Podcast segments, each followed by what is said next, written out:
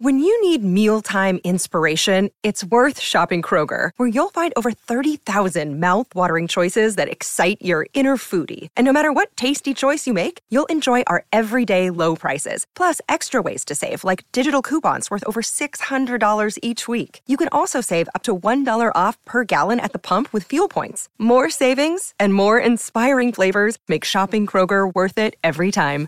Kroger, fresh for everyone. Fuel restrictions apply.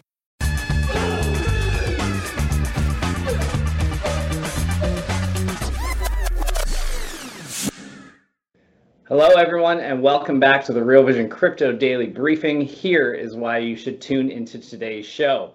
Visa signals long term bullishness on Ethereum. We'll discuss why Starknet could be the key to making auto payments possible with Starkware co founder Eli Ben Sasson. He will join us live shortly.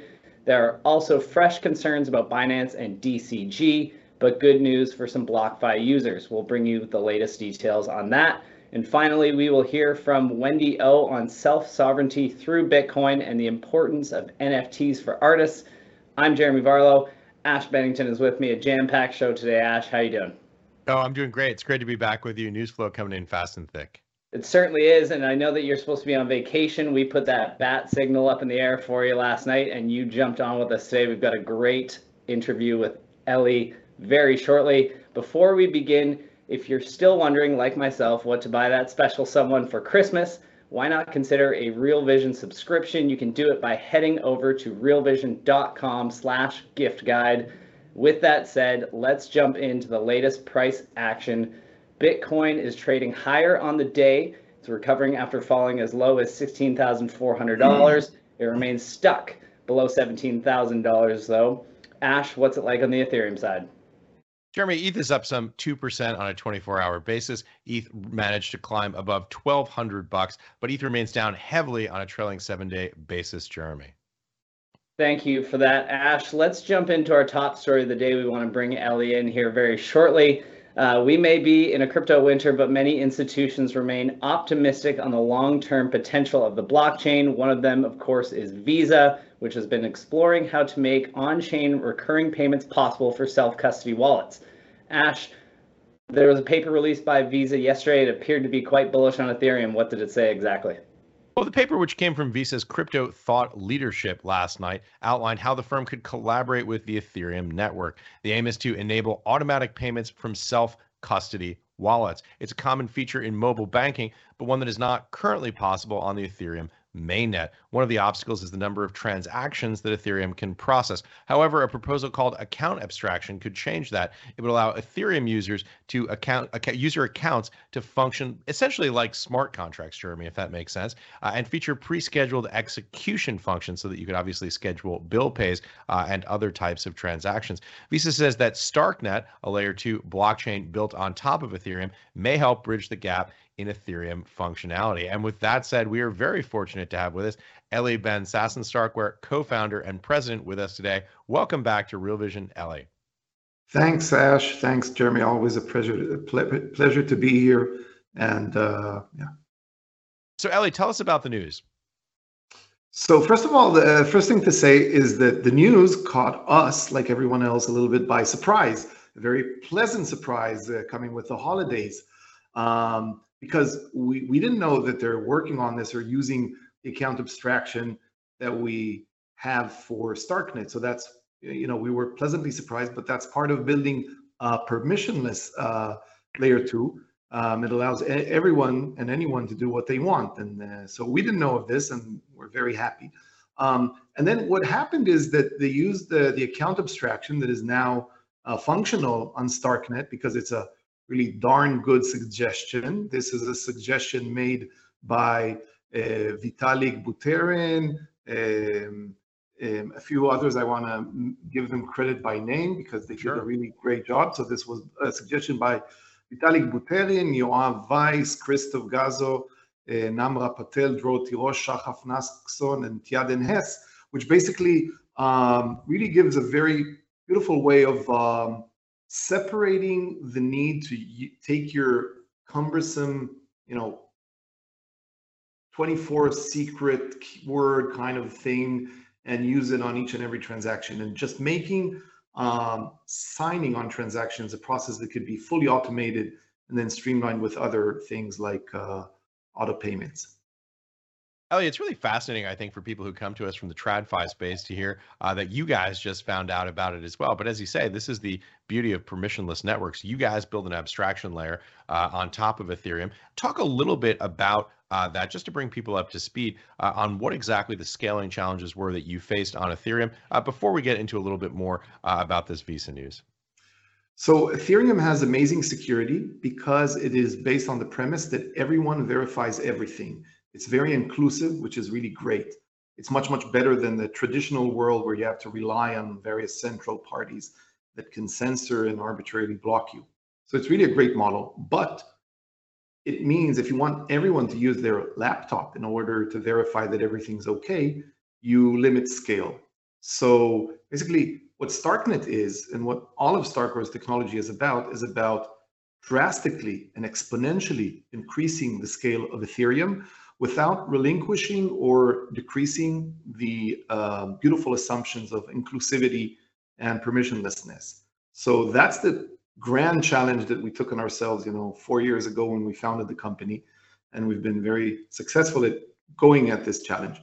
StarkNet takes this scalability um, ability and now makes it permissionless and usable by everyone, even a small company like Visa. well, listen, Elliot, I know that you weren't involved in the development of the visa aspect of this, but I know you uh, read all the press releases on it.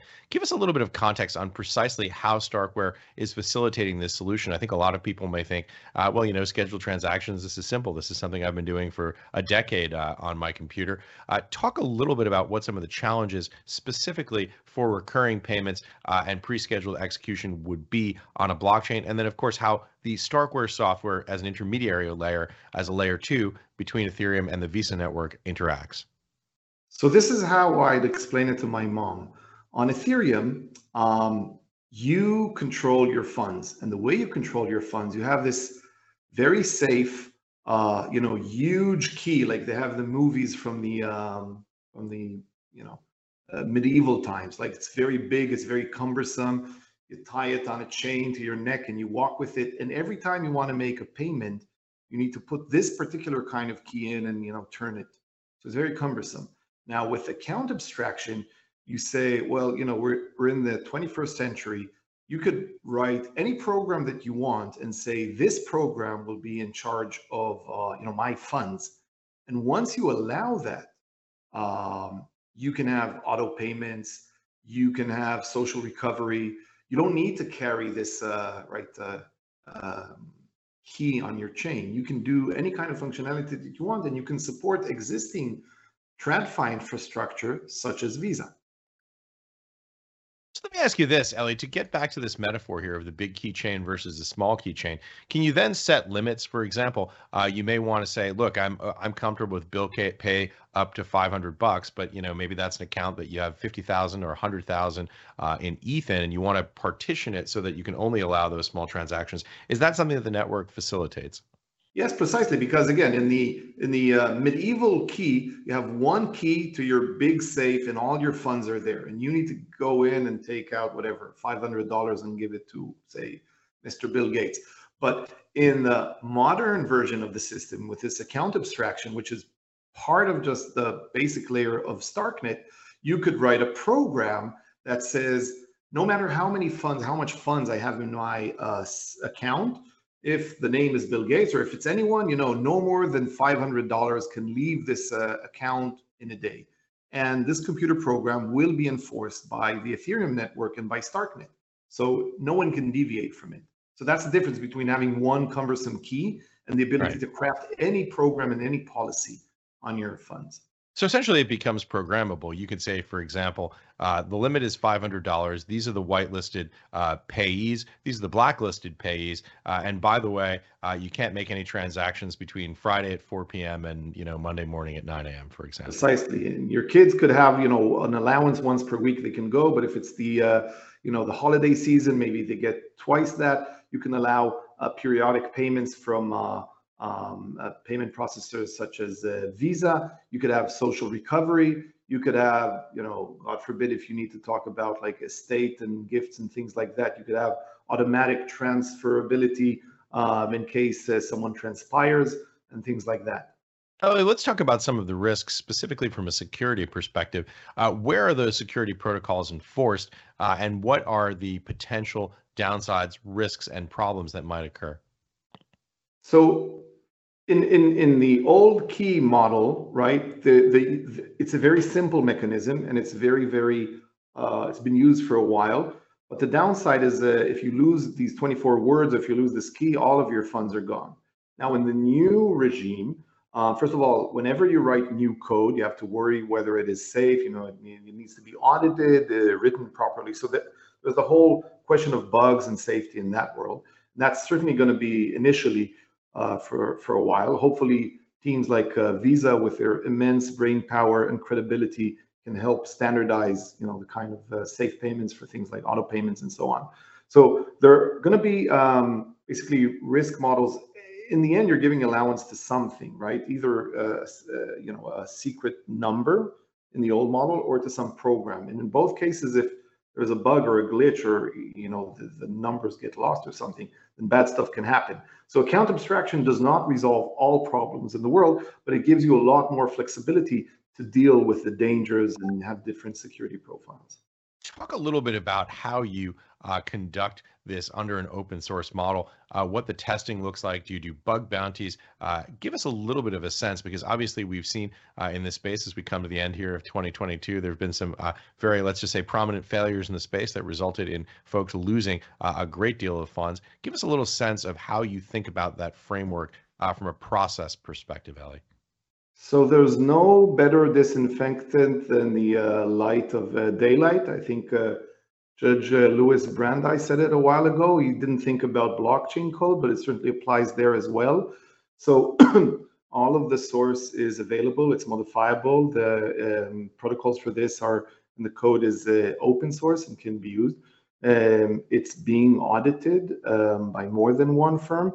And, um, you know, basically that's the best we can do, right? The, and I must say that most of the catastrophic failures that we are all aware of happened without any sunlight, uh, you know, shining right. in on them and not on these public protocols. It was all about uh, misappropriation of funds done without trust. Hey, Ellie, one final question for you. Something we were talking about uh, off camera here the distinction between Starkware and Starknet. So, Starkware is a company. Starkware is a company that is spinned up uh, Starknet, but Starkware is making Starknet basically uh, a permissionless, open, public good.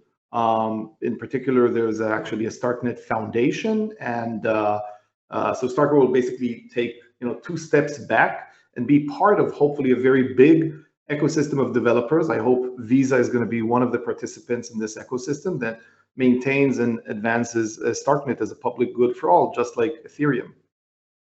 Hey, Ellie, always a pleasure to have you on the show, and thanks for coming on at such short notice with this news. Thanks, Ash. Thanks, Jeremy. Bye. Hey, everyone. We're going to take a quick pause and hear a word from our partners. We'll be right back. Jeremy, I understand we have some additional news flow on Binance. We certainly do, Ash. Uh, it is no surprise that Binance remains in the spotlight. We have a couple of new angles to bring to your attention today. First, Bankrupt crypto lender Voyager Digital says it has agreed to sell its assets to Binance US for $1 billion. Ash, give me some context here. Yeah, so Voyager Digital was one of several high profile crypto blowups this year. Obviously, it filed for bankruptcy back in July of 2022.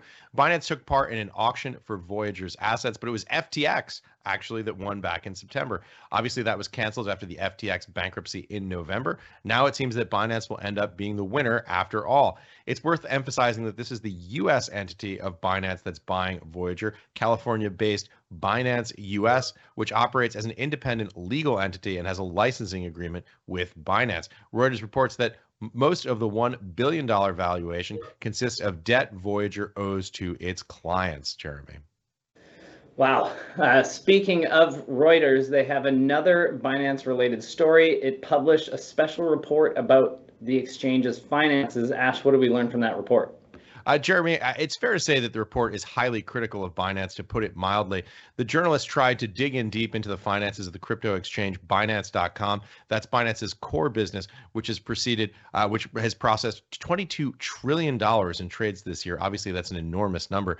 But the news outlet says Binance's books are quote a black box. Let me read this quote from the article. Quote, Binance declines to say where Binance Com is based. It doesn't disclose basic financial information such as revenue, profit, and cash reserves. The quote continues The company has its own crypto coin, but doesn't reveal what role it plays on its balance sheet. It lends customer money against their crypto assets and lets them trade on margin with borrowed funds, but it doesn't detail how big those bets are, how exposed Binance is to the risk, or the full extent of its reserves to finance withdrawals. Close quote. Reuters also says Binance actively avoids oversight and that the information it has revealed so far remains scant. The news outlet also mentions ongoing U.S. Department of Justice investigation into Binance, plus the fact that an auditing team, uh, an auditing firm employed by Binance, this is Mazars, to perform proof of reserve report, has halted all crypto-related work and has dropped all of their crypto clients, obviously including Binance. Binance has challenged Reuters' accusations using very strong language. Binance Chief Strategy Officer Patrick Hillman told Reuters its analysis was quote categorically false close quote. He said all user funds are fully backed and that the company is financially secure. So obviously this is a this is a big story coming out of Reuters, uh, and it's a significant one uh, in terms of the level uh, of accusations or claims being made, and obviously the counterclaim uh, from Binance saying essentially that the Reuters report is effectively wrong. I guess it's fair to say. Uh, so there's a lot there, Jeremy, and a lot to process, obviously. Yeah, certainly some strong words from Reuters there. We'll continue to cover all the latest developments on Binance here on the Real Vision Crypto Daily Briefing. Another story that we're covering today, we spoke about Voyager, obviously, but there's also news about its former competitor, BlockFi. Just like Voyager, BlockFi also filed for bankruptcy. Now the company wants to allow some users to withdraw funds. Ash, who's uh, who's looking like they could be getting their money back here? Yeah, so BlockFi stopped customer withdrawals on November 10th. A few weeks later, shortly after FTX collapsed, BlockFi filed for Chapter 11 bankruptcy protection. In a new U.S. court filing, the company said it wants to allow users who had funds in BlockFi wallets specifically to be able to withdraw their funds. Quote, it is our belief that clients unambiguously own their digital assets in their BlockFi wallet accounts. Close quote. The company says it's seeking similar relief from the Supreme Court of Bermuda. So obviously, this is a multi-jurisdictional issue, which complicates things. Uh, that approval would apply to users' funds in BlockFi wallets held at BlockFi International. Uh, here's the important proviso, and this is the important thing for users who have accounts held on BlockFi to understand. The motion does not impact withdrawals or transfers from BlockFi interest accounts, which remain suspended. That distinction between BlockFi wallets and BlockFi interest accounts is the crucial distinction here, Jeremy, in terms of users who are listening to this news and trying to understand whether or not it applies to them. Thank you for that, Ash. Uh, the final story we want to look at today, an important but less visible part of the crypto market. We know crypto lender Genesis Capital is in a difficult financial uh, situation. The company halted redemptions Genesis is owned by crypto conglomerate DCG, the digital currency group. Now, according to sources speaking to the Financial Times, a Genesis bankruptcy would leave DCG with a costly loan repayment. DCG would have to immediately make a $350 million payout to financier Todd Bailey. The Financial Times says the loan ranks higher than other debt and would have to be repaid in the first instance. Ash, contagion seems to run far and deep. You've been following the story extremely closely from the start. What do you make of it?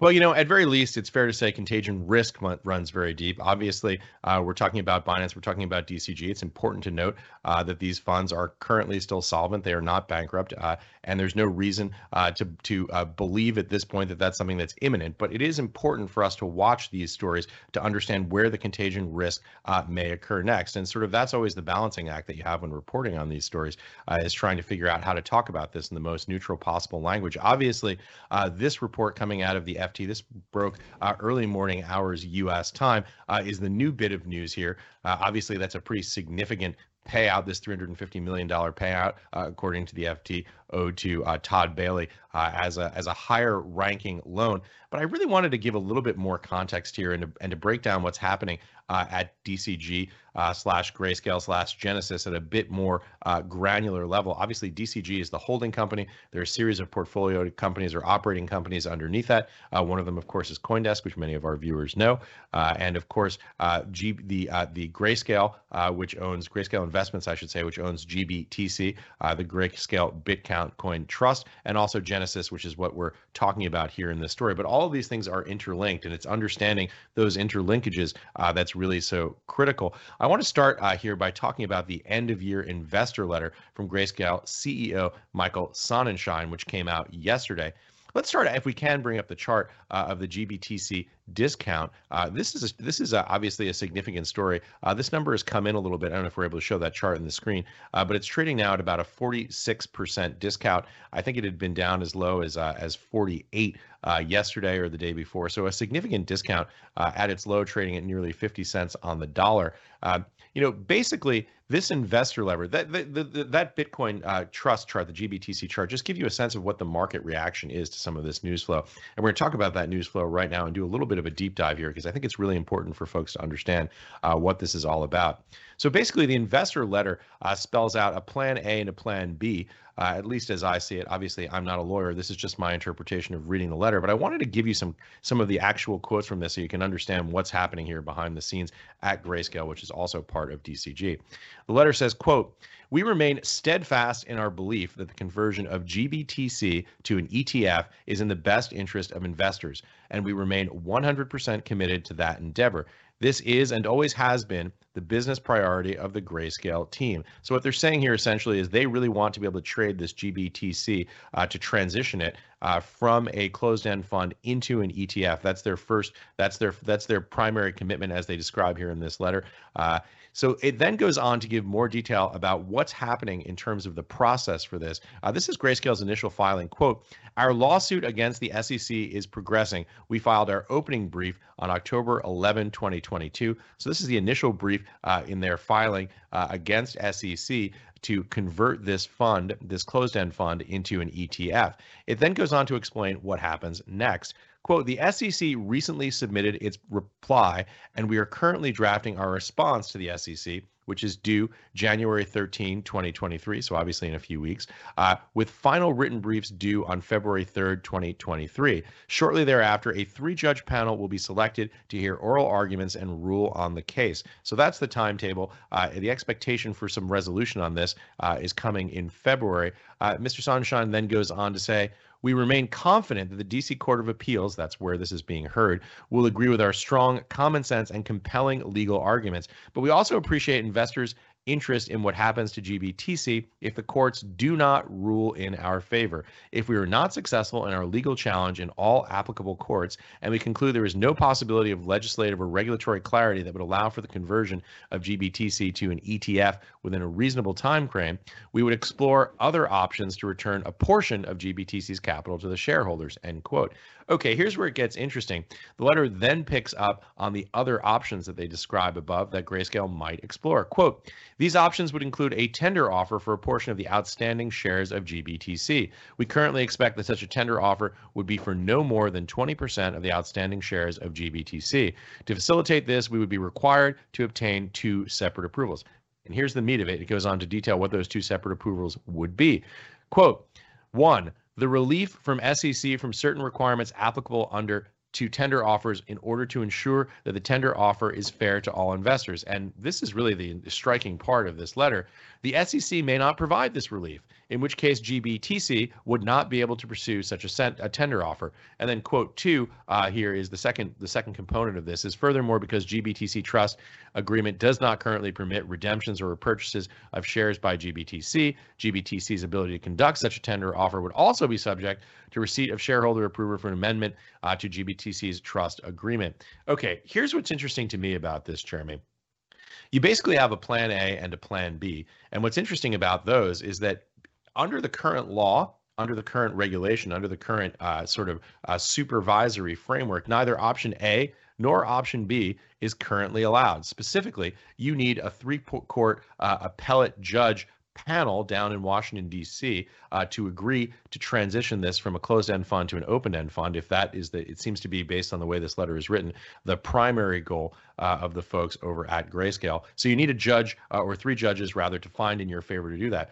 The second option uh, requires this uh, this rulemaking variance uh, from SEC, who they're currently suing in this other unrelated action. So you know obviously this this is is suggestive of this idea that you have to get a regulatory uh, forbearance uh, or a rule change from SEC, or you need a panel to rule in your favor. What's interesting is Plan C. There is no Plan C listed in this newsletter. Uh, now, look, it's important to state. Obviously, we don't have anyone here uh, from Grayscale, and I'm sure they they would probably have some color and some context to add around this. Uh, but based on this letter, no Plan C is stated. There may certainly be a Plan C that we're not aware of uh, that the folks of Grayscale are thinking about.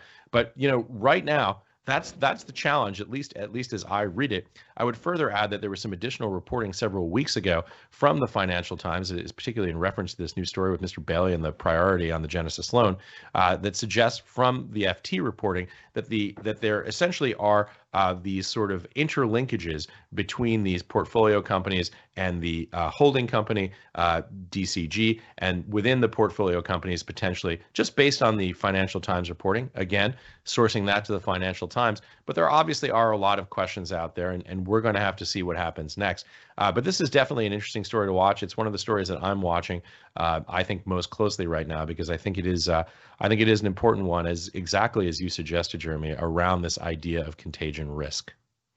Yeah, certainly, Ash. Thank you for kind of unpacking that for us and giving us your insight. Uh, also, if you're interested in learning more about Bitcoin ETFs, we had a great interview with Leah Wald of Valkyrie Investments yesterday on the Real Vision Crypto Daily Briefing. So please head over there and check that out. Hey everyone, we're going to take another quick break and hear a word from our partners. We'll be right back to the Real Vision Crypto Daily Briefing.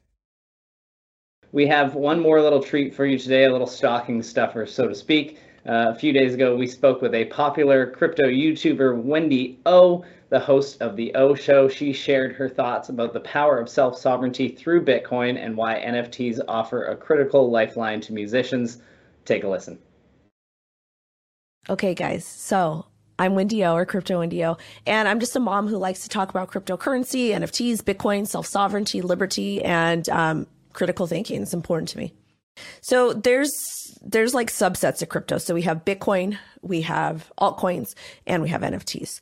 And not every single cryptocurrency is created equal. So there are some bad projects out there that aren't the best. But I do think that Bitcoin in general does have the tools to help people become self-sovereign. And I think it's important to kind of start at Bitcoin's white paper, read it, understand what that means. If you're um, a little bit younger than I am and you don't know what happened in 2008 when we talk about the financial crash, um, people lost their homes, they lost their livelihoods. And that's why Bitcoin was created. It was created for the people, by the people to help people improve their quality of life. Crypto, Bitcoin, and NFTs, they allow for self-sovereignty. They allow for ownership. You get to actually own your intangible assets or some of those even could directly relate to tangible assets. But but it allows the average person to kind of get away from these societal norms that we're so used to that aren't necessarily good. So, decentralization is a very hard topic to discuss because when you're talking about operating in a true decentralized economy, that basically means that I get to do what I want you get to do what you want.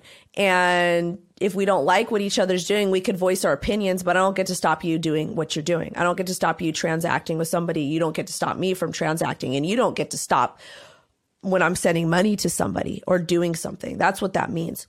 And I'm a big proponent of live free, harm none. And basically, I think that people should be able to operate the way that they want to operate, just as long as they're not inflicting any type of harm or damage or anything that's unsafe to another person. And I think that Bitcoin and crypto NFTs do facilitate that. But at the same time, it's very hard to operate in a true decentralized economy because humans have these things called emotions and we look to those sometimes to give us bias when it comes to operating in a true decentralized economy. But being self sovereign is just being able to have complete control of your money and do whatever it is you want with it. I'm going to be very positive with the outlook for the future, but I also will ask for a call to action. And that's basically if you're listening to this, if you're watching this, um, make sure to write to your, to the Senate, write to Congress, write to your public servants, write to the SEC, write to the CFTC. Don't be silly. Don't be complacent. Like go, you know, reach out to your local city council and say, Hey, we like crypto. This is why we like it. These are the problems that it could fix because crypto fixes a lot of problems. It's not perfect, but it can improve a lot of different things. We're talking about transparency, we're talking about payments, we're talking about settlements, ownership, those types of things. And I think it's important that we all make our voices heard and we help push a positive narrative for crypto and say, hey, not everybody in crypto is bad. This is how it's helped me, etc. So going forward, hopefully we can work towards that. But I do anticipate quarter one of 2023 being immensely rough when it comes to laws and regulations. Well, self sovereignty is one of them. Another one is um, transparency when it comes to public servants and our, the spending and the taxes. I would love to know where every single cent of my taxpayer dollars go. Every single cent. I'm born and raised LA County. LA County brings in a lot of money in tax revenue. There is no reason why any public school should be a three out of 10. There is no reason why we should have bad schools and bad neighborhoods. If anything, we should be taking taxpayer dollars and having 10 out of 10 schools and having programs, having childcare, all these different programs to actually help people thrive create more community centers to help our kids thrive and do better. And again, it still does take, you know, responsibility and action from the other party. But if you have these facilities there and available, things will positively change. But I want to be able to see where my money is going. I don't want to pay $3 million for a pothole to be fixed when it would only cost a million dollars from a local contractor. I'm being dead serious. Like my daughter's father is an electrical contractor. He cannot get jobs from the city of LA, LA, County in LA County, the government jobs, because they only hire select few contractors. He's a small business. He kept like 25 people employed during COVID, and that was 25 families that were able to eat when things were really, really rough. So the fact that his company can't even be considered to get these bids because he doesn't have those connections is problematic. And I want to know who's getting those bids and why they're getting these bids and how much we're paying. Because at the end of the day, if we can save money on getting a same service, number one, we want to support small businesses. And number two, we want to be able to fi- figure out where this money is going and maybe allocate it to other places that could help our children and help, you know, some of the underserved areas. So when we're talking about using Bitcoin, well, and most altcoins, unless you're using a privacy coin, um, basically a ledger is something that's public. It's open. You can view it. You either need a contract address or a, um, or a transaction or a trans, excuse me, transaction address, um, or somebody's wallet address. And you can basically track to see where the money is going, which is absolutely fantastic. So the reason why we want to see this is we want to be able to track and see, you know, who's sending who money, where it's going and what it's being spent on. And I think that cryptocurrency is a really great tool for that. When we talk about NFTs. Um, a lot of public records could be used as NFTs for ownership to prove so and so bought this house or this property or had this repair done. There's a lot of different use cases and also too for charities. I helped raise close to $50,000 for a local nonprofit in LA County. And, um, you know, you're able to see where the money's going that way or who, you know, who's accepting, et cetera. And I would love to see a lot of these big organizations, these big, big, big charities that get so much money be more transparent where that money is actually going. How much is going to their administrative efforts and how many is going to the actual charity. I love NFTs because I love music men. Um, I have a lot of friends that were musicians. It's true, I do. I love them very much. Um, but I have a lot of friends in the industry. I've seen these guys pour their heart and souls into creating things, and they just got terrible behavior from the music industry and from the record labels. People don't understand how much goes into that. They don't understand that when you watch a movie, that the movie rights are sold on the back end and et cetera. And that NFTs uh, grant ownership to your art to your things. I'm not talking about the 10,000 generative pieces. I'm not talking about those. I'm talking about the people that are out there creating. My, my papa, he was a jazz drummer. My great, or my aunt, she was a guitar player and an artist. And just, it's just, if they would have had that technology back then, things could have been different. And a couple of my friends that did really, really well in the 90s, really, they had massive followings, even in some on the early MySpace days. If they would have had the NFT technology, they would, there would have been no need for the record labels any way, shape or form. Cause what the NFTs do, if you're, what the NFTs do, they give you ownership and then you can sell them. You can do all these really great things and still maintain your masters and your licensing, your merchandising, all your rights and just sell it how you please. Yeah. So, for example, let's say you're somebody who has a really expensive baseball card. You could actually authentic- have that authenticated and you can have an NFT that matches that. It's great for collectibles. It's great for records. It's great for real estate. Um, I, it's great for concert tickets, showing that you attended somewhere, that you went somewhere. Let's, there's a big problem with, with, um, true, um, tardy, not tardiness. Um, what is it called when you, when you miss school? Truancy. Truancy. I thought that's what it was. Sorry, I apologize. I'm a little bit sick. So there's a big problem with that. And the way a lot of the public schools get funded is you have X amount of students that show up. And we found out in LA County that a lot of the schools are fudging their numbers. So if you have an NFT that shows that this kid checked in for school, then you could say, Hey, I deserve to get my funding. Let's do this. Or let's say, for example, you're a community center. You're like, Hey, I need funding and I've got 300 kids that come every day at four o'clock. And you can say, I have proof here. It's real because they would actually have to physically come in and scan their NFT or like what, whatever that is. But there's different use cases. And we're, if we're talking about places, for example, my dad's family, um, his father, they were Romanian Jews. They came to the United States to escape what was happening back around 1910 to 1930s. All of my family records in Romania are completely destroyed. They're gone. NFTs are a great way to store records so that you can still have um, history that you know some this person did X, Y, and Z or whatever. So those are just some of the use cases. There is a lot more. We're still very early with NFTs, but I think that they do have the opportunity to really change change the world. The key takeaway here is that you are all very intelligent and capable to thrive in crypto uh, or any industry. And I wish that you would all take 10 minutes every single day to continue to educate yourself, whether it's in technical analysis, whether it's in um, understanding how blockchain works, whether it's learning to code, whether it's learning to trade, whatever that is. But take 10 minutes out of your day and continue to educate yourself and expand your mind. Don't make rash, rash decisions. Don't just think that crypto is a get rich scheme because it's not don't think crypto is a scam because it's not. Hear what I say, but listen to yourself. Always seek for the search, search the truth, search for the truth, and look at different media outlets, look at different sources, and sometimes consult your enemy to get a different perspective on something. And don't ever judge a book by its cover. That was awesome. Thank you very much to Wendy O for joining us and answering some questions. Some great insight there from her. Uh, also, Eli Ben Sasson from Starkware. A great conversation today with Ash. We're coming to the end of the show, but as always, we have some key takeaways for you. I'll start with mine. Uh, in spite of all the turmoil, turmoil surrounding the crypto ecosystem of late, major institutions and companies continue to adopt blockchain technology, with Visa continuing their foray into the space, the company exploring how to make on chain recurring payments possible for self custody wallets using Ethereum Layer 2 network Starknet very exciting development for broader adoption and one that Eli mentioned came as a complete surprise to the Starkware team, which is obviously a re- resounding endorsement for permissionless protocols and technology. Uh, my second takeaway of the day obviously surrounds Binance, who continue to find themselves in the news for a couple of reasons. First, uh, with crypto lender Voyager, but also they remain in the crosshairs with a report from Reuters in which Reuters continues to raise questions about the finances of the companies uh, Reuters reporters commenting that Binance's books continue to be a quote black box and that the company doesn't disclose basic financial information such as revenue, profit, and cash reserves. Those are my key takeaways. Any final thoughts from your end, Ash? Yeah, I've only got one sort of big takeaway here uh, which is about what we're focusing on, what I'm focusing on uh, on this story right now. Look, there are going to be a lot of stories out there uh, about whether Sam Bankman Fried is getting vegetarian or vegan meals uh, in prison, uh, the extradition fight, which of his lawyers agree and disagree, uh, the legal, you know, intra legal team battles. I think the most interesting thing and the most important thing to be focusing on in this space is what happens next.